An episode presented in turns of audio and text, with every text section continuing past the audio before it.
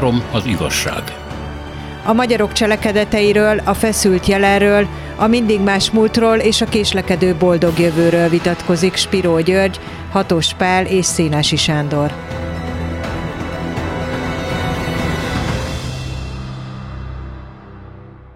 Üdvözlet az uraknak! Amit javasolnék témának, az a történelem lenne, de nem ilyen elvonatkoztatott okok miatt, hanem mindjárt megmondom, hogy miért. Találtam egy Nietzsche idézetet, azt mondja, hogy az ember azért igényli a történelmet, mert egy, tevékeny törekvő lény, kettő, megőrző tisztelő lény, tehát hogy a múlt, és akkor azt szeretjük, és ami nekem itt a legfontosabb, mint szenvedő és szabadulásra vágyó lény.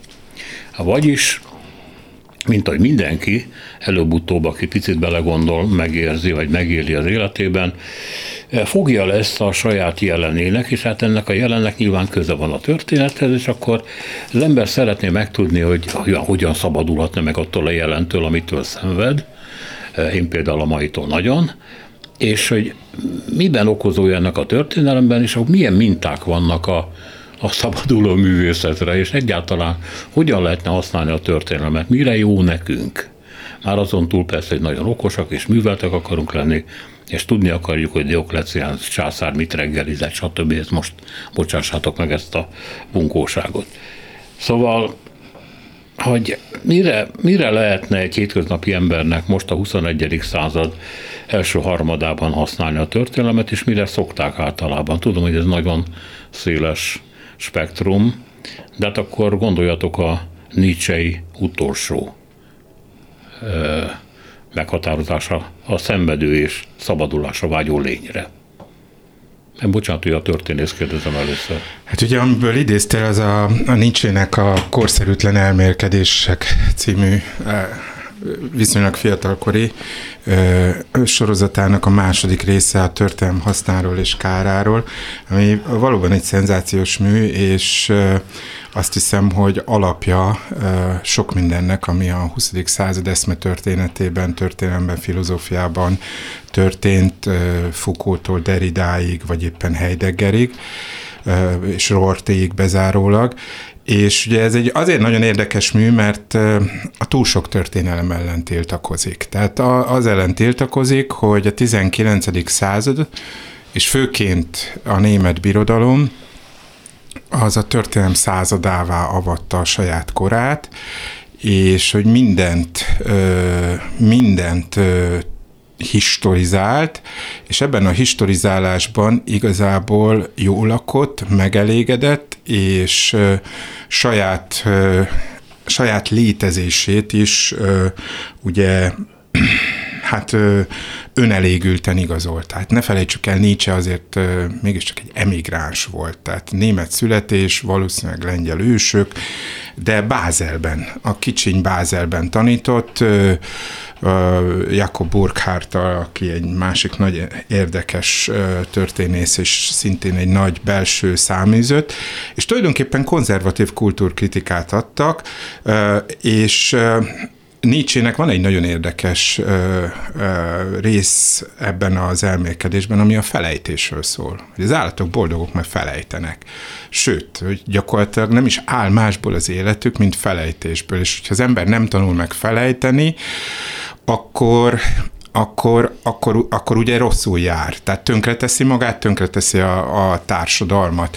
Tehát Nietzsche behozta a történelmet, és a történelem kritikáját is. Tehát azt is, hogy egyáltalán miért van szüksége az embernek rá, és, és nagyon jól kategorizálta. Tehát van rész számára a monumentális történelem, az a hős történelem. Ezt, ezt tulajdonképpen mindenki gyakorolja. Felépíteni egy olyan történelmet, ami igazolja pátoszosan a saját erőfeszítéseinket, segít a nehézségekben, szenvedésekben, van aztán az a fajta történelem, amit, amit látunk, hogy a történészek elbújnak, és mondjuk fél évszázadot töltenek mondjuk egy 1580 és 90 közötti évtized összes kútforrásának kielemzésével, ez az úgynevezett antikvárius történetírás.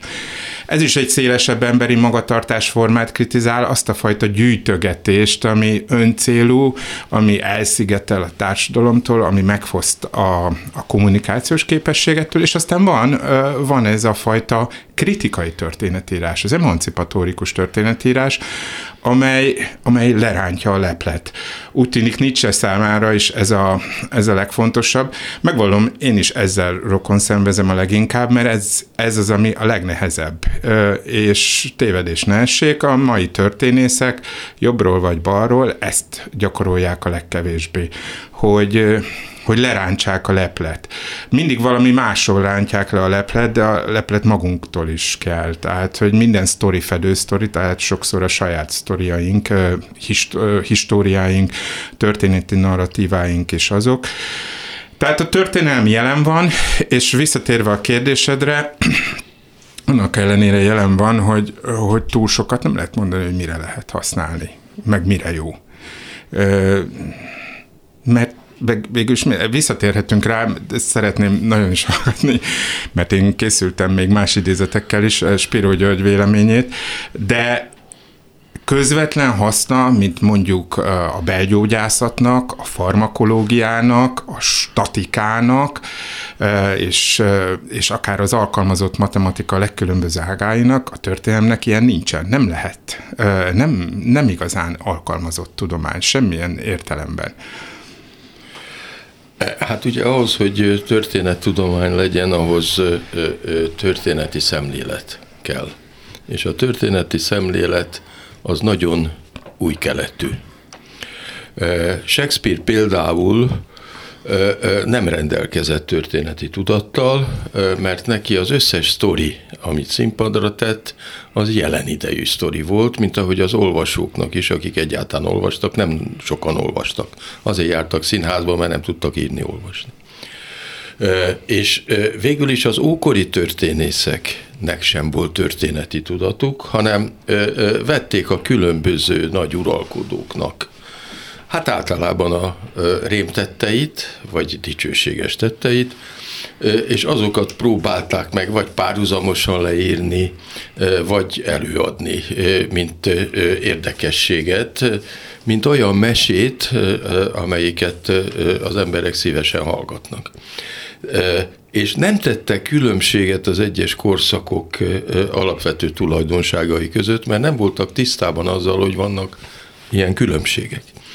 Na most Shakespeare-nél mindent ugyanabban a jelmezben, a korabeli angol jelmezben játszottak, mert hiszen minden történet jelen idejű, akár a korabeli Angliában játszódik, akár az angol történelemnek korabel, korábbi korszakaiban, akár a római történelem. Bocsánat, és A, mondjuk a festményeken is ezért szerepel mondjuk egy Jézus korabeli ember az, azokban a ruhákban, amik a 14.-15. században hordtak, ugye? Természetes, és, és ö, ö, nyilvánvaló, hogy a saját kortársaikat próbálták megfesteni. Rembrandt egy picit kivétel, mert ő a biblikus történeteket megpróbálta a Hollandiában élő zsidók arcával ö, ö, ö, hitelesíteni. Tehát ott már volt valami kis kezdeti történeti tudás arról, hogy azok nem feltétlenül ugyanúgy. Na most hát nyilvánvaló, hogy a korabeli hollandiai vagy németalföldi zsidók, azok nem egészen úgy néztek ki, mint a, a Krisztus korabeli zsidók. Na most ez a modern kornak a felfedezése, tehát végül is a francia forradalom, hát oda kell visszavenni. Amikor kiderül, hogy az egyes korszakok nem, hogy nem nagyon hasonlóak, hanem döntő különbségek tudnak lenni. Tehát ehhez meg kell jelennie a döntő különbségnek. Tehát jön az iparosodás, jön a városiasodás, egy csomó minden megjelenik, amikor el kell tűnődni arról, hogy hoppá, a mi korszakunk nem olyan, mint a korabeli volt, és akkor érdemes megnézni, mondják a történészek, hogy mi volt akkor, és miben különbözött a miénktől. Tehát ezt a naív, mindent egybe fogó szemléletet fölcserélik valami egyébbel. Ez nagyon nagy eredményeket hoz a 19. században, és nem véletlen, hogy a történettudomány ellen éppen az a Nietzsche tiltakozik, akinek már ott a korabeli történészek, meg az előző történészek már óriási anyagot nyújtottak ahhoz, hogy hát mint eredetileg klasszika filológus ezt az egészet nem nagyon szeresse.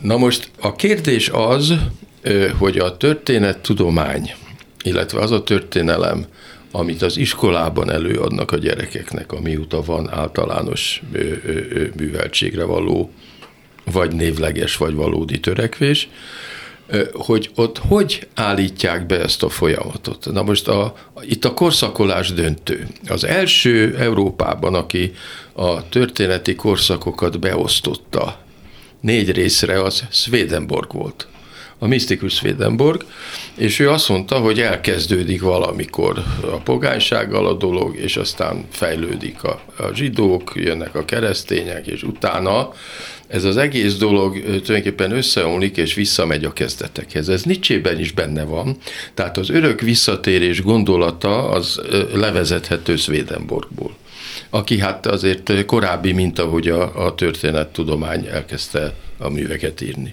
Bocsánat, ebben azban benne, hogy tehát egy civilizáció, mint egy mag bekerül a talajba, kivirágzik fal, ez belőle lehullik a lombja, elrohad le, elpusztul, és kezdődik a ciklus előről. És ugye? ugyanaz kezdődik előről. Így van. Ez egy négyes tagolás. És hát van egy másik nagy tagolás, ez végül is Hegelé, ugye? Aki azt mondja, hogy három van, hogy van egy tézis, arra jön egy antitézis, és ebből magasabb szinten, de megvalósul a szintézis. Na most természetesen itt a tökéletesedésnek az útját képzelik el ezek a történetírók, vagyis, hogy van egy paradocsami állapot, amikor egyáltalán megteremtődik a világ, Isten megteremti Ádámot és Évát, és aztán mindenféle bajok jönnek, lásd Madács, de a végén újra kezdődik az egész. Madás nem azt mondja, hogy magasabb szinten, de Hegel azt mondja, hogy magasabb szinten. Ez fordítja ugye a fejéről a talpára a marxizmus, hogy igen, akkor a Földön meg lesz teremtve a paradicsom. Tehát itt a fejlődés eszme, kiiktathatatlan. Az egyetlen különbség az, hogy a fejlődés eszme a saját farkába harapa, -e, mint a misztikusoknál, Swedenborgtól kezdve mindenkinél, vagy pedig mindenféle szenvedések árán mégis egy magasabb szintre ére az emberiség. Tehát a történelemnek úgymond célja van és értelme, ha jól értem. Igen, én úgy fogalmaznék, hogy a történelem, mint tudomány, a történelem, mint filozófia, az valóban a francia forradalom után ö, szárnyal fel, és ez ö, az időhöz való sajátos új viszont jelenít meg. Ahogy Spiro György is említette, mondjuk a reneszánszban, vagy korábban nem volt, nem volt igazi történelem. Ciklikusság volt, tehát a Swedenborgi ciklikusság annak, annak van ókori előzménye. Az a fajta dolog, az örök visszatérés mitosza egyfajta örök jelent jelent, amiben belefér a hanyatlás is, és a hanyatlás magjában már benne van az új kezdet is. Tehát, hogy tulajdonképpen úgy, mindig ugyanazt éljük újra, és ebben a tekintetben tényleg mindegy, hogy milyen ruhába járnak a Szent Iváné álomősei, vagy milyen jelmezt visel Julius Cézár, vagy Antonius, vagy Kleopátra, és viselheti ugyanazokat a, a, a dolgokat, mint, mint más. Van ebben törés, és a Rembrandti példa azért nagyon jó, mert Rembrandt egy olyan Hollandiában él, amelynek az egysége, a vallásos egysége láthatóan megtörött. Tehát, hogy, hogy túlnyomóan kálvinista ország lett, de a katolikusok továbbra is léteznek, bár Rembrandt idejében igazából megtűrt illegalitásban, és ott van egy nagy menekült zsidó közösség, amely ugye jó részt ugye az ibériai félszigetről a 15. század végéről menekült el. És itt az emlékezet számít, és szerintem ez egy döntő tényező, amihez majd vissza kell térnünk, hogy minden történelem, minden történelem tudomány az emlékezetből fakad. Nos, és itt van egy kiemelt politikai jelentőség, a francia forradalom. A francia forradalom teljesen megváltoztatja a politikai cselekvést. Korábban legitimizmus van. Azaz, hogy mindig hivatkozom arra, hogy amit csinálok, bármennyire is új, igazából régi. Visszatérek az eredetihez. Erre hivatkozik Rákóczi, erre hivatkozik Bocskai, bármilyen erre hivatkozik a dicsőséges angol forradalom, hogy visszatérni az eredeti alkotmányhoz, az eredeti rendhez. A francia forradalom pontosan az ellenkezőjét azt mondja, hogy minden máshogy legyen, mint az ancien rezsimben. Hogy van egy régi rend, és a régi az rossz, és van egy új, és az új az jó. És megváltozik ezért az időszemlélet. A jövő lesz a horizontnak a, a mércéje, és a jövő szempontjából bírálunk el mindent. Ez egyfajta antropológiai optimizmus. Azaz bízunk abban, hogy az emberiség valamit önmagától el fog érni. Például a tökéletes társadalmat. Vagy például, mint Hegelnél, aki azért elég opportunista volt, vagy őszintén tisztelte a, a porosz államszervezés sikereit, tehát hogy az állam és a racionalitás gyakorlatilag pár, párban állnak.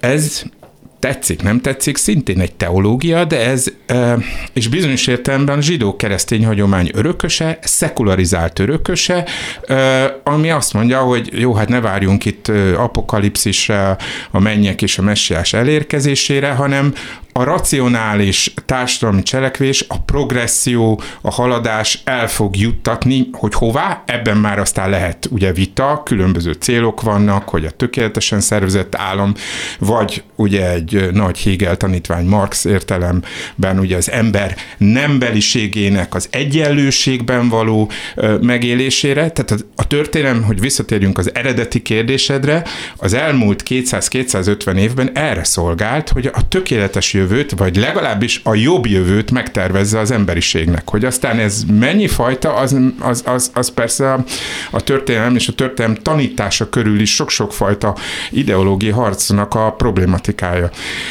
De a, ironikusan azzal próbáltam volna kezdeni, hogy mire jó a történelem, hát arra, hogy leérettségizzel belőle, fiam, mert hogy, mert hogy ezen keresztül mindenki, de nem kérdezi senki, mindenki félve megy, mert, mert ez egy, egy olyan dolog, hogy le kell érettségizni, de hát kihasználja a Wormsi ediktumnak az évszámát, vagy, vagy akár Amerika felfedezését is. Ezek persze mondjuk 100-150 éven keresztül olyan évszámok voltak, amelyek civilizációt jelöltek ki mérföldkövet. Hát most már tudjuk, hogy problématikus.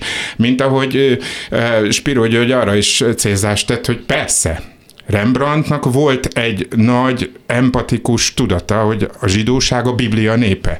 Jézus zsidó volt. Az apostolok zsidók voltak. Keressük meg, hogy néztek ki. Hát nyilvánvaló a zsidóságon belül is voltak változások 1500 éven keresztül, és a zsidóság sem egy teljesen egységes etnikai csoport, tehát tévedett történetileg, de mégiscsak egyfajta emlékezethez. Most, amikor például azt követelik, hogy Krisztus fekete legyen a néger gyülekezetekben, akkor pont erről van szó, hogy számunkra fontos egy keresztény vallás, de mi nem tudunk semmit kezdeni a fehér Krisztussal, mi csak a néger Krisztussal tudunk kezdeni. Ha megnézzük, nagy valószínűséggel, hát nem olyan sápat északi lehetett Krisztus, mint ahogy ezt a legtöbb gótikus oltárképen látjuk. Hát tényleg nagyon vicces, az ember megnézi a olasz múzeumokban, akkor ilyen aranyhajú kis Krisztus van ugye Máriának az ölében nagyon-nagyon sokáig. Hát az, hogy tejfehér bőrű, az már magától értető. Hát és a madonnák milyenek? Hát Igen. mintha kifutóról jöttek volna, ilyen gyönyörű, magas, vékony, szőke, hát egy Botticelli féle madonnát, tehát elképesztő. Igen, azt tanultuk annak idején latinból, hogy história ezt magister vité. Na most ez biztos, hogy nem ókori mondás, hanem valamikor a középkorban szegény diákoknak tanul, taníthatták. Ugyanis a történelem nagyon sokáig a nagyon mulatságos és nagyon érdekfeszítő történeteket jelentette. És hát ennek megfelelően például a görög meg a latin történetírók azok nagyszerű történeteket írtak le. Ezek közül három le van fordítva magyarra. Sajnos a negyedik, akiben, akinél nagyszerű történetek a Cassius Dio valamitől nem fordították le magyarra, meg nem foghatom, hogy pont őt miért nem. Mert ugyanolyan jó, mint a Livius, meg a Tacitus, meg a többiek. De a Suetoniusról már nem is beszélve. Na most az, hogy magister vité, vagyis az élet tanítómestere, maga a történelem, azért ebben van valami, mert tudjuk, hogy Stalin elvtárs, kedvenc olvasmánya, ami mindig ott volt az éjjeli szekrényén, az a Suetoniusnak a Császárok élete című műve volt görögül. Ő tudott görögül, meg tudott latinul, és nagyszerűen tudott angolul, Stalin elvtárs. Tehát az, hogy valaki diktátor, nem azt jelenti, hogy egy bunkó. Hát Rákos is sok nyelven Hát beszélt. millió angolul nyelven. például és egészen kiválóan. Persze, de mi- minden nyelven tudott tulajdonképpen. Mindenkivel a saját nyelvén beszélt a pártba, meg azon kívül. Úgyhogy ő tanult, és azért egyszer majd nyilván valaki ki fogja mutatni, hogy a perekben melyik Suetonius ötletet használta föl. Nagyon sokat. Nagyon sokat a nagy perekben, moszkvai perekben. Na most az, hogy tanulságos történet, ez egy kicsikét a történettudományt eleve összekapcsolja az irodalommal, de a szociológiával is.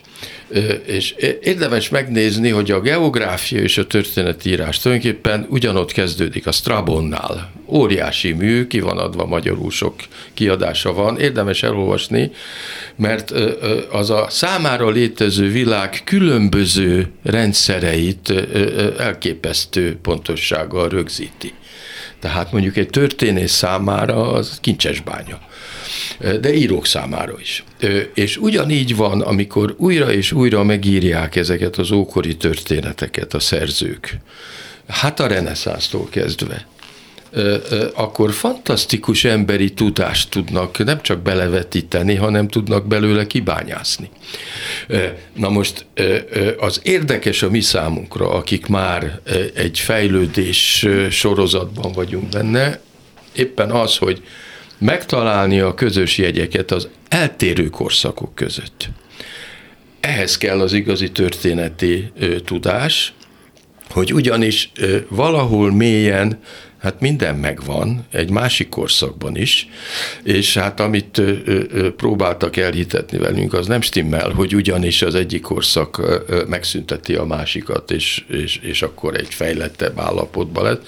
Minden korszakban az összes korszak benne van. Hát a, a mai korszakban benne van a rabszolgatartás, benne van a feudalizmus, benne van a polgári fejlődés, benne vannak a szocialista elvek, minden benne van. Egy kicsit megkaparom a világon, mindenütt benne van. Meg lehet érteni a mát, hogyha az ember a, a korszakokat elég jól megismeri. És a számomra például erre való a történettudomány, hogy szállítja nekem azt az emberi tudást, ami nélkül én bénakacsa lennék.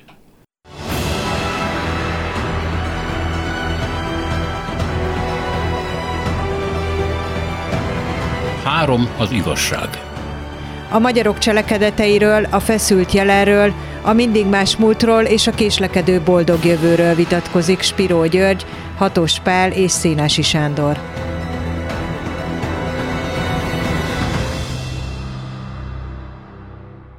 Hatos Pállal és Piro Györgyel a történelemről, a történelem hasznáról próbálunk beszélni.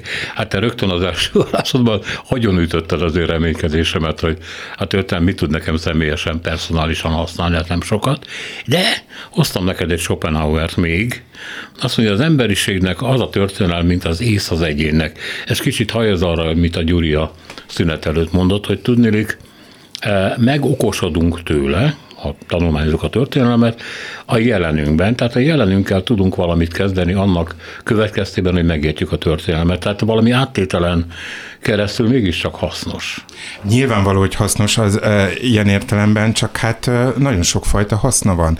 És e, ahogy e, Gyuri beszélt a korszakokról, tehát e, maga a korszak nincs benne a történelemben. Ezt mi találjuk ki. Viszont olyan erősen kitaláljuk, hogy belelátjuk.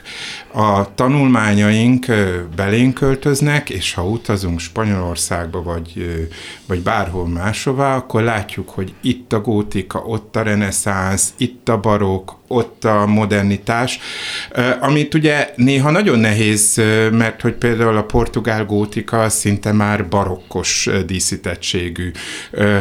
Neogótikáról beszélünk mondjuk a magyar parlament kapcsán, de a 18. század elejéig a vidéki angol templomok szinte minden egyéb reneszánsz vagy barokkot kihagyva abba a gótikus stílusokban épültek, amiben mondjuk a 15. század elején. Tehát csak azt szeretném mondani, hogy persze hasznos, rendet hoz, ahogy ezt a Schopenhauer féle idézetet hoztad, csak azt kellene, azzal kell számot vetni, hogy ez a hasznosság, ez a rend, ez egy csinált rend, ez egy konstruált rend, ez az én rendem, ez egy közösség rendje, ez egy közösség identitásának az alapja.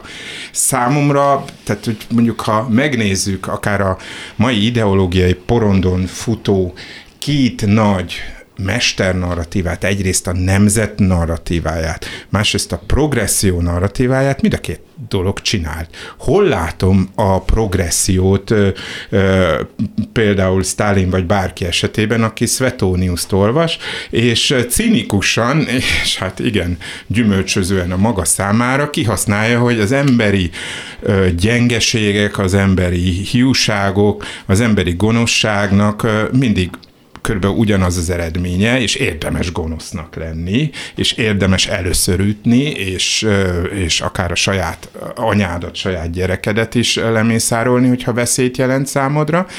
És akkor ott van mondjuk egyfajta másik dolog, ami azt jelzi, hogy hát a 21. században ilyen már nem fog előfordulni. Ezt hallhattuk a 20. században, hallhattuk a 19. században. Az én történelmi érdeklődésem amikor még nem volt autónk a 70-es, 80-as évek fordulóján, én úgy ítéltem meg mindenkit, hogy 1886-ban állították rendbe az első ugye robbanó motoros személyautókat, ugye a Daimler-Benz, tehát mindaz, aki ezt az időpontot megélte, az már boldog emberként halt. És mindaz, aki előtte volt, az nem. Ez azért, mert már egy ilyen történelmi örökséget kaptam, hogy a technikai fejlődés az magával hozza a társadalom egyéb módon való tökéletesedését is, de hát valóban magával hozza. Aztán később megtanultam, hogy hát, és most már szenvedjük, ugye gondoljunk csak a láncít körüli csatározásokra, hogy hát az autó, a mobilitás, a mobilitás növekedése nem egy olyan pozitív dolog, mint ahogy mondjuk boldogult Gerő András tanította meg azt, hogy a cukorfogyasztás mondjuk 150 évvel ezelőtt az emberi jólétnek volt a fokmérője. Ma azt látjuk, minél több cukrot fogyaszt valaki, annál inkább ki van téve a szegénységnek. A harmadik világban, vagy éppen Magyarországon jelenlévő, és ebben is nagyon igaza van szerintem Spiro Györgynek, hogy nagyon sok fajta történelem van egyszerre jelen.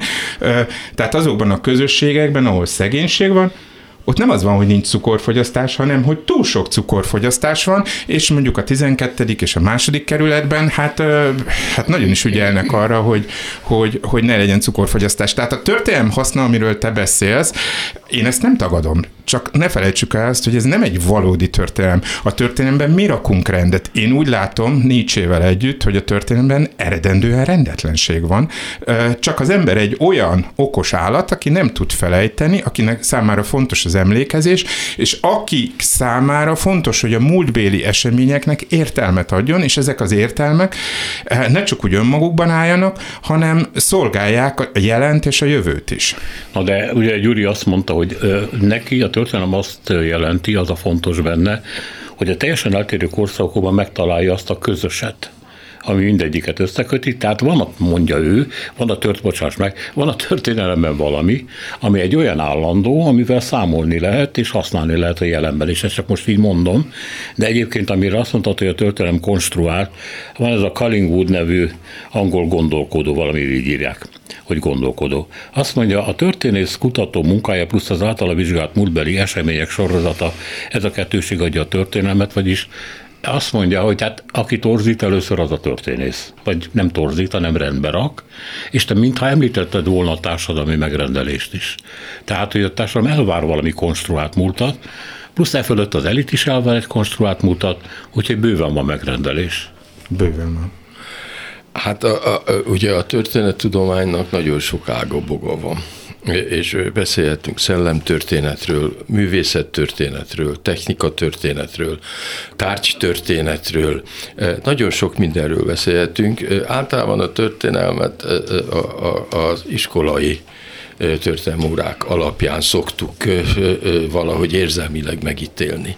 És ebből a szempontból nekem óriási szerencsém volt, mert egy olyan tanárunk volt, történelem tanárunk, 60-tól kezdve 64-ig, akit 56-os tevékenysége miatt a Közgazdaságtudományi Egyetemről kirúgtak, és fogalma nem volt a történelemről, nem is tartott órákat, hanem négy éven keresztül állandóan hülyéskedett, elmesélte, hogy ő hogy evezett végig a rajnán, megmutatta az új feleségének a fényképet, aki egy csennő volt, körbejárt, jó, de jó nő, mondtuk.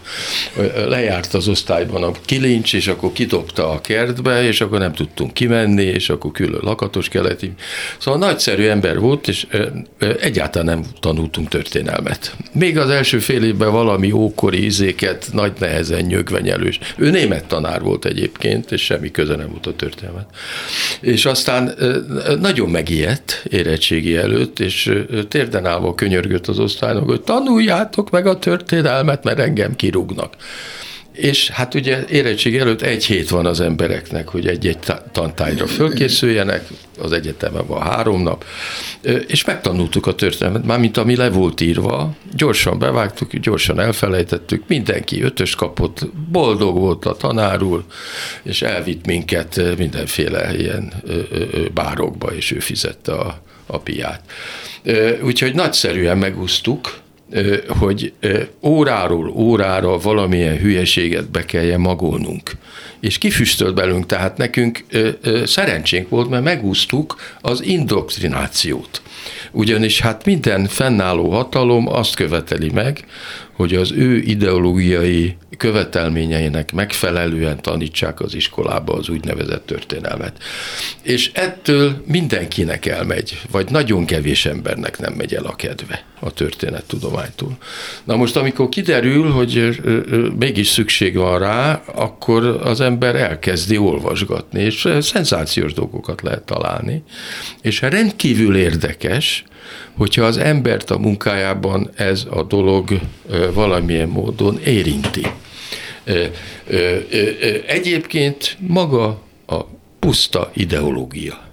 Na most vannak természetesen remek tanárok, akik sokkal többet adnak, és akik imádják magát a tudományt, és akkor valamilyen szemléletet, valamilyen normális emberi szemléletet megpróbálnak átadni a gyerekeknek. Ez általában a tankönyvön kívül folyik. Összeírogattam magamnak, csak úgy, hogy körülbelül mi, mi az, ami, ami a történeltudományjal való próbálkozásokkal kapcsolatos, bocsánat, ezért a hülye fogalmazás, ez mindjárt kiderül. Találtam egy olyat, ami nagyon hasonlít arra, amit te mondasz, hogy tudnék a történelem menete törvényekké áll össze. És az embert ugye ez izgatja, hogy akkor mit tudunk levonni abból, ami a történelmet jelenti, és ha nem igaz az, hogy ez egy teleológikus történet, tehát hogy célja van, értelme van, és hát valahol majd eljövünk valahova, amikor a kapukat be lehet csukni, amikor minden rózsa virágzásnak indul, és azt mondjuk, hogy hát akkor megérkeztünk. Vége a történelemnek. Ugye, amit itt az egyik gondolkodó a 80-as évek végén. Tehát, hogy vannak ilyen törvények? El lehet mondani, hogy miről szól az egész? Hát attól függ, milyen történészt hívsz ide. és ő mit mond? Én egyre inkább meg vagyok győződve arról, hogy nincsenek ilyen törvények. Paradox módon igazából a recepció felől közelítettem.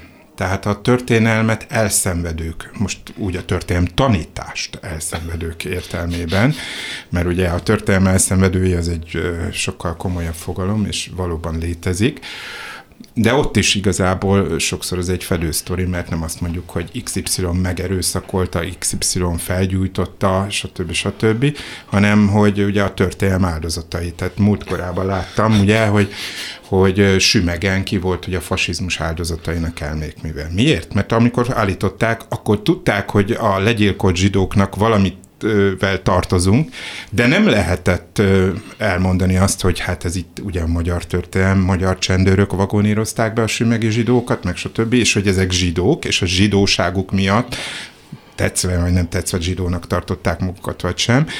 És ezért a történelem áldozatai lettek, a fasizmus áldozatai. Tehát a fasizmus vagy a történelem, a törvények sokszor számomra elhomályosítja a dolgok, a történeti lefolyás konkrét ö, valóságát. És így van gondom bele. Ö, és és pontosan a suliban úgy tanítjuk, hogy A, B, C okok, ö, mi vezetett az ipari forradalom, mi vezetett az urbanizációhoz, az imperializmushoz, stb. Tehát fogalmak tengerében élünk, és ezek a fogalmak sokszor nem is szerepeltek abban a korszakban, utólag ö, tesszük rá. Ezzel sokszor az a gond, hogy van, akit ez nagyon érdekel, van, akit ez lenyűgöz, de a többséget nem. A többség ugyanis azt látja, hogy akkor a történelem valami, ami távol áll az ő mindennapi életétől, amikor napsütés van, amikor ö, bujócskázik benne a nemi ösztön, vagy éppen rosszalkodni akar, vagy éppen lázadni akar. Tehát amikor én például elkezdtem megírni a Rossz fiúk világforradalmát, ami ugye egy karinti idézetből van, akkor engem a, a legnagyobb lányomnak, az, aki nem szerette a történetet, az az idézete hát hogy őt igazából csak a rossz fiúk érdeklik a történelemben, a kumbélák meg a hitlerek, és akkor hát ez, jó, hát és miért nem a Széchenyi, és miért nem a Deák, hát pedig ugye mennyi nemes pat, patetizmus van az ő történetükben, de sajnos nem, hanem a hitlerek meg a kumbélák, meg ezek a, és, és hogyha a lázadást, a, a, azt, hogy a történelemben a, tehát igazából azt az ambivalenciát, amit a történészek döntő többsége elmulaszt ö, megjeleníteni. És itt azért szeretnék arra utalni, tehát ugye Gyurinak vannak történeti, rengeteg történeti ö, műve, de például a fogság, az ugye egy hatalmas tabló. Na most ez az, amit ö, egy festmény, ahol él minden. És a történelemben sokszor ezt kapjuk meg történészek, ez az, ami elveszik. És miért veszik el? Nem azért veszik el, mert a történelmi valóság nem olyan érdekes önmagában, nem olyan szenvedélyes, mint ahogy mondjuk egy regény, egy jól megírt regény természetesen lapjain ez, ez megtörténik, hanem azért, mert igyekezzünk kilúgozni egyfajta tudományos távolságtartással megörökíteni, rendszerezni az eseményeket, de persze a lóláb kilóg, mert akármennyire is távol távolságtartóak vagyunk. Nekem is van mondjuk viszonyom a történelemhez, és a velem szemben állónak is. Éppen ezért én sokat keresgélem, és most behozok megint egy talán kicsit váratlan Spiro György idézetet, amit a Térei János temetésén mondott el, és, és ha még ezt meghallgatjátok, annak örülnék. Aki halottakról ír, az közéjük vegyül. Voltak éppen nekik ír, ők a közönsége, velük társalkodik utólag. Az érett ember képes csak erre, aki már nem hiszi, hogy a múlt kiiktatható, mert a súlyát naponta érzékeli. Szóval végső soron én nem azt mondom, hogy a történelmek nincs haszna. Szerintem konkrét társadalmi, politikai haszna nincsen. Úgy csak instrument. A történelmnek úgy van haszna, hogy belátjuk azt, hogy vannak halottaink, és hogy a történetírás, a történelmi a szembenézés, az kb. olyan, mint egy temetés. Ott kell lennünk a temetésen. A temetés arról szól, hogy elválasztjuk magunkat a, meg, a meghaltól véglegesen, de véglegesen valami végleges jelen is lesz belőlük. Tehát egy térei temetésen egy életművet értékelünk, ott halottak születnek újjá egy teljesen más egzisztenciában. És a múlt ilyen értelemben mindenkinél ott van, annál is, aki nem törődik vele, aki ezt csak az érettségire, meg a nem tudom én mire szánt, hogy is mondjam, tehernek érezte. Ilyen szempontból a múlt bármennyire is meghatározhatatlan, mindannyiunknak ott van a csomagjában, és szerintem ezért érdemes foglalkozni vele.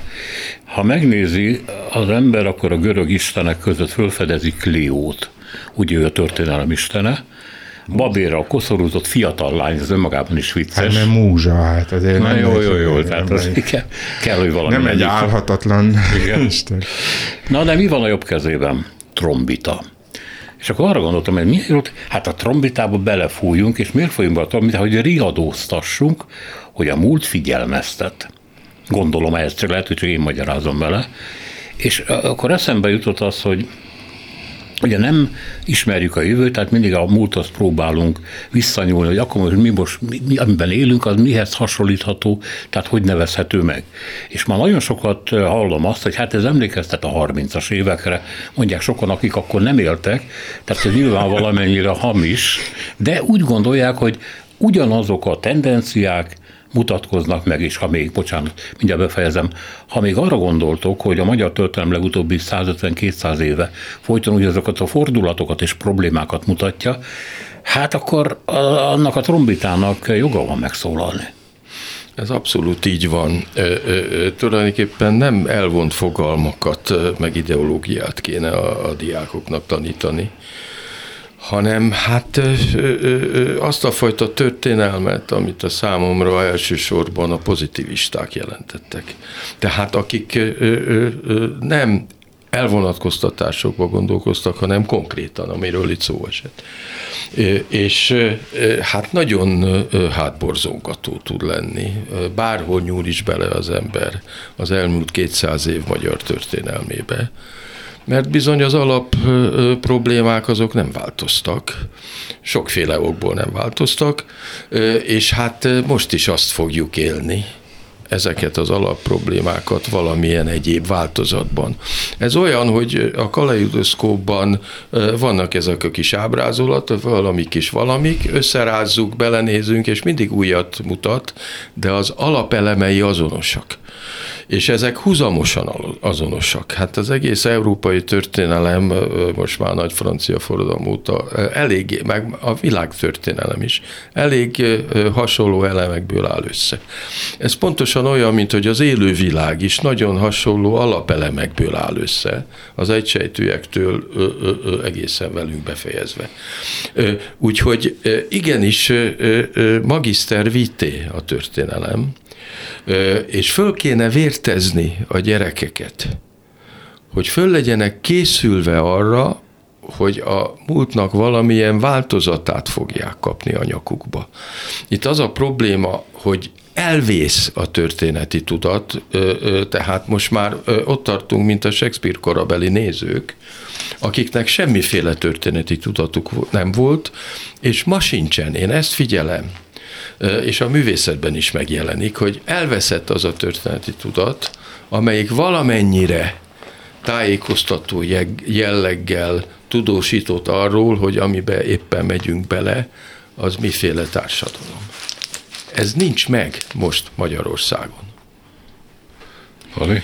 Uh, igen, szerintem van egyfajta uh, amnézia, ami kialakul, ugyanakkor azért ennek az is az oka, hát hogy zavarba ejtő. A történelem én is gyakran érzem, hogy az ismétlés ereje nagy a magyar történelemben, vagy bármilyen történelemben.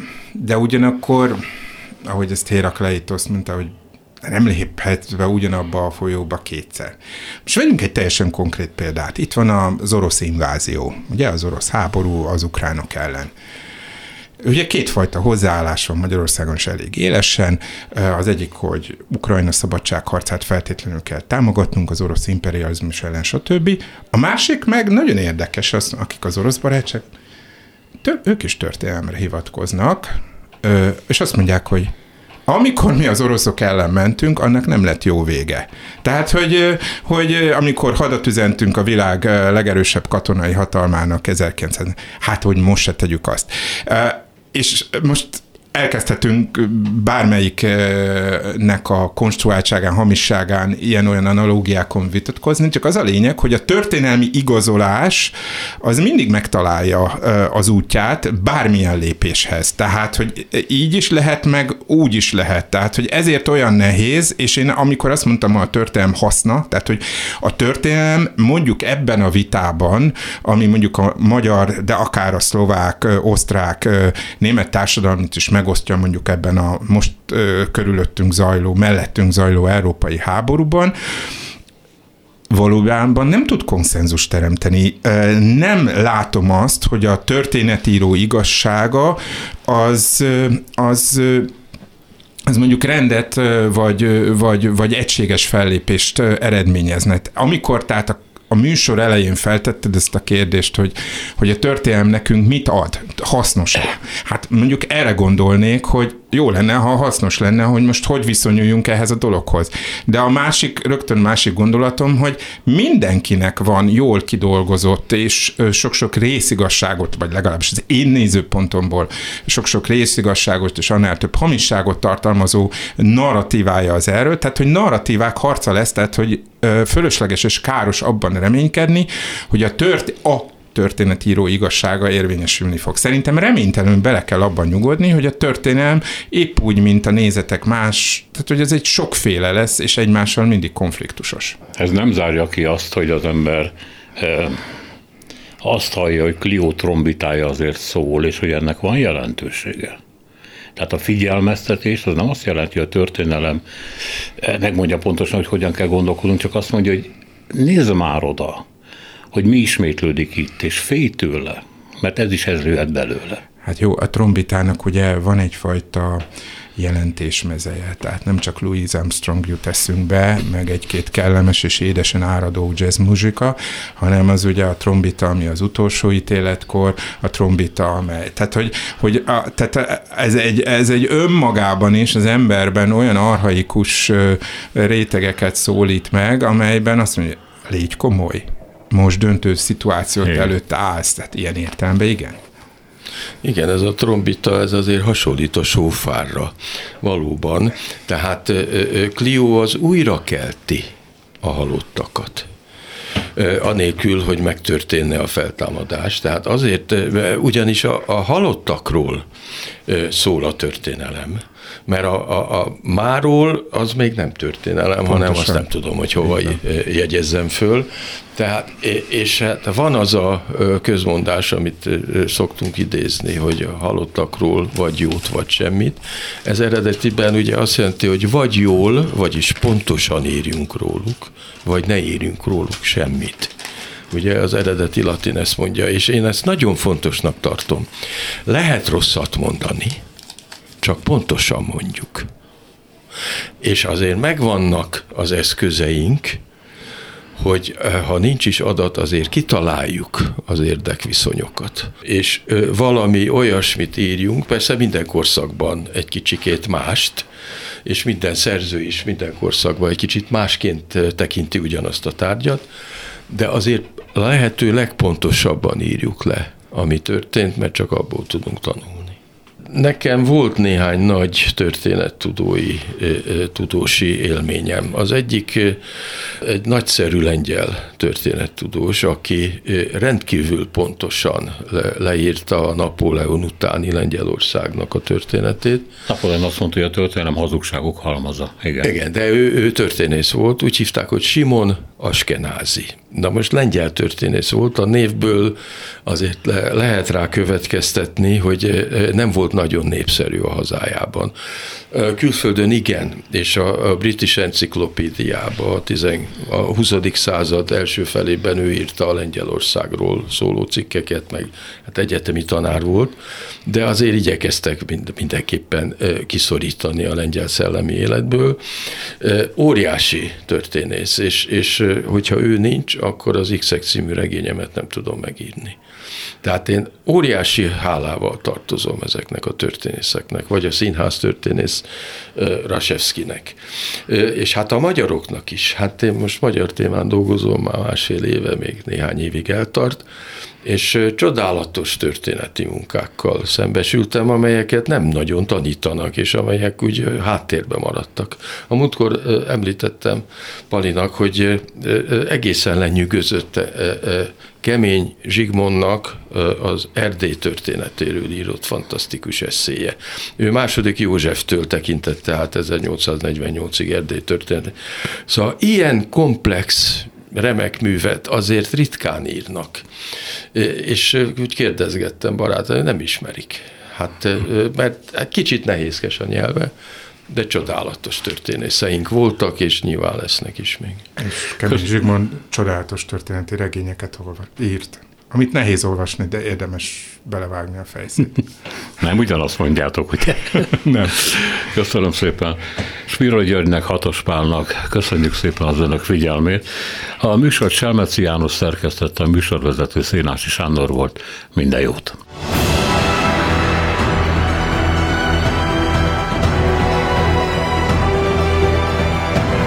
Három az igazság. Szénási Sándor műsorát hallották.